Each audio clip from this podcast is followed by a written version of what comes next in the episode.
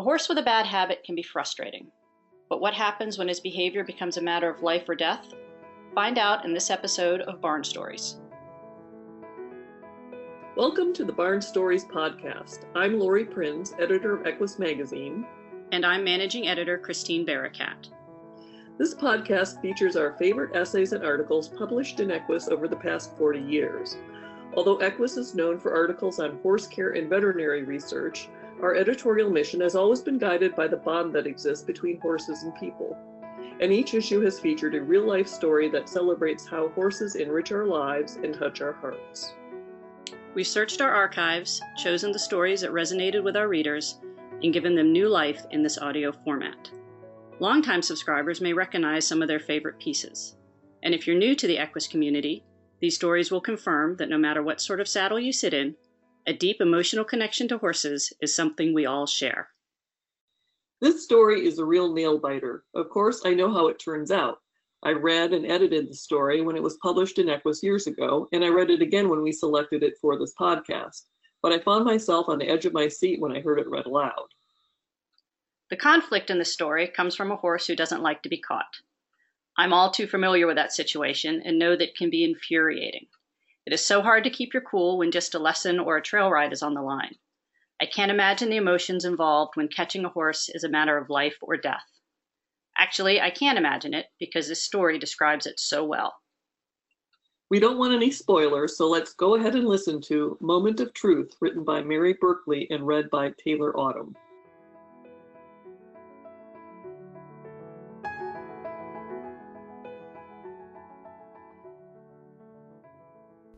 I first saw Omar four years ago, when my friend and I drove up to a dusty corral in the middle of nowhere and found this extraordinary jewel of a black Arabian. Oh my God, he's gorgeous, we both exclaimed. The nine year old gelding was standing at the fence, watching us curiously. He had a sweet, kind eye and appeared to be quite intelligent. The owner hated to sell him, she said, but she just didn't have time for him, and he was rarely ridden. To fill the time, he was jumping fences, dismantling gates, and doing anything he could to relieve the boredom. He seemed easy to handle, and the next day I came back with a saddle, rode him, and bought him on the spot. I soon found, though, that Omar had one seriously bad habit. He didn't like to be caught, even in the confined space of the round pen where I kept him for the first few weeks. He'd bite at me and whirl and spin as I approached and if I hesitated even a moment, he'd take charge and run. My timing, I discovered, was off.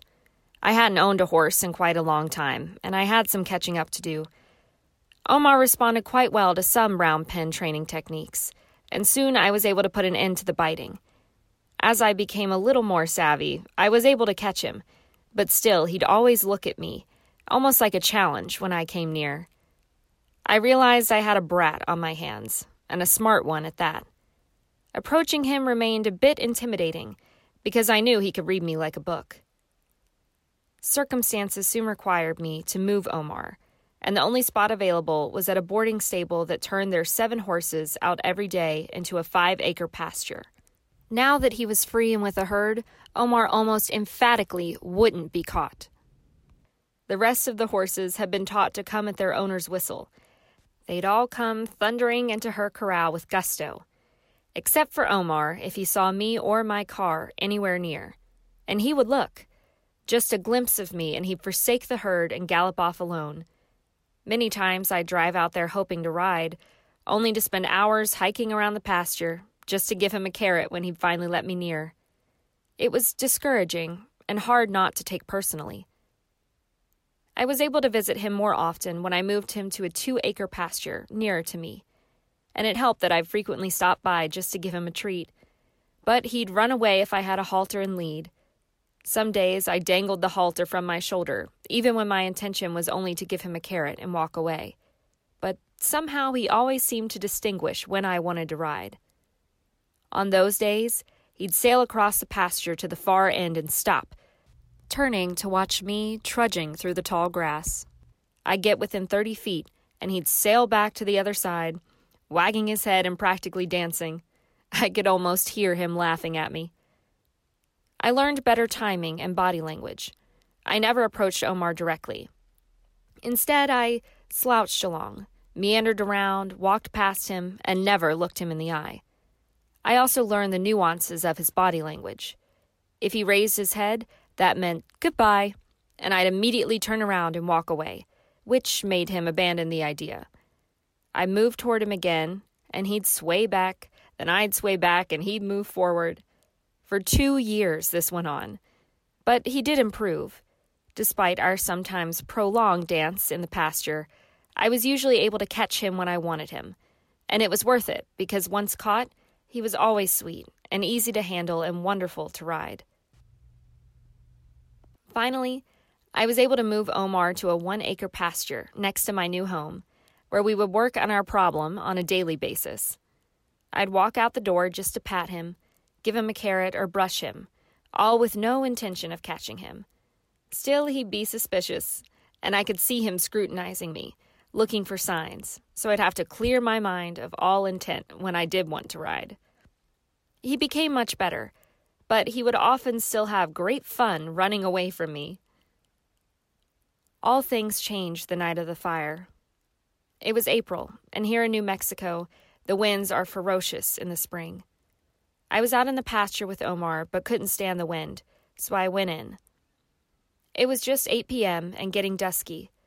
I took off my boots and walked over to the west window to watch the sunset.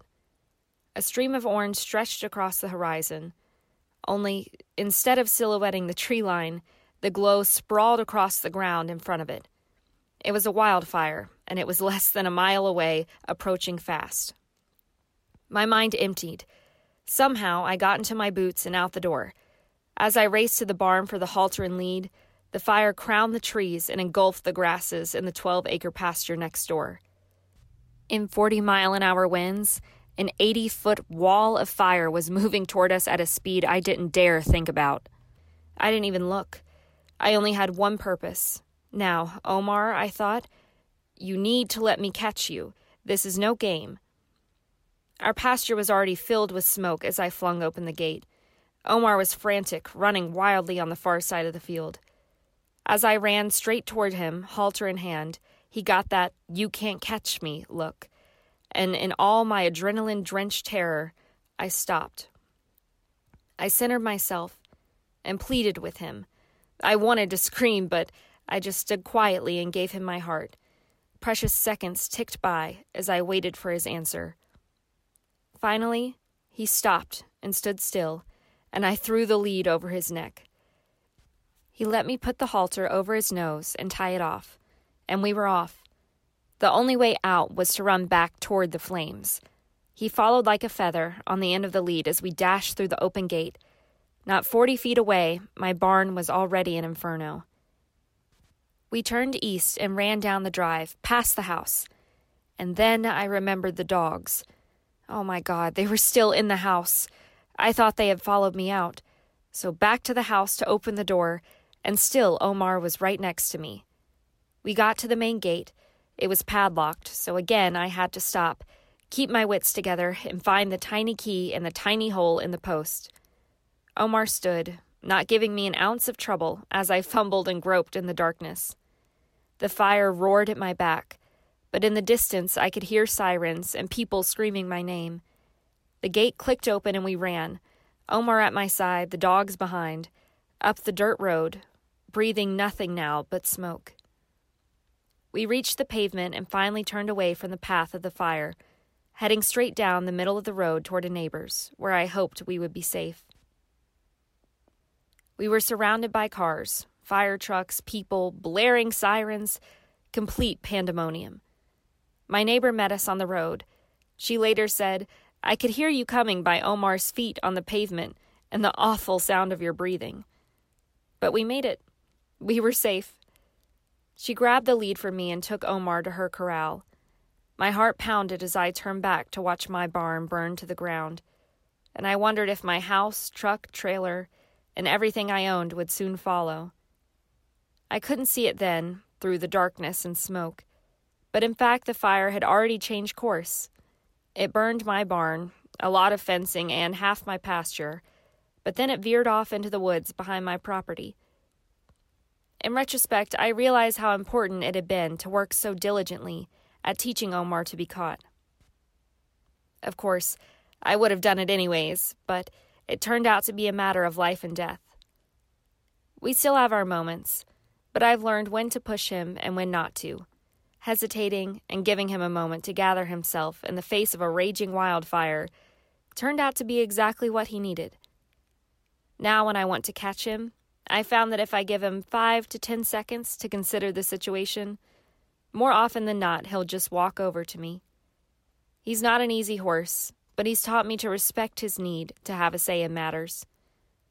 I don't always like it, and it makes me feel pretty puny on some days. But I'll always remember how, when it mattered the most, he trusted me. I hope that someday he will run to me, and I really think he will.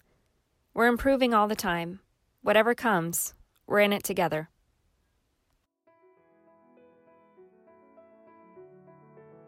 Have you read Equus Magazine?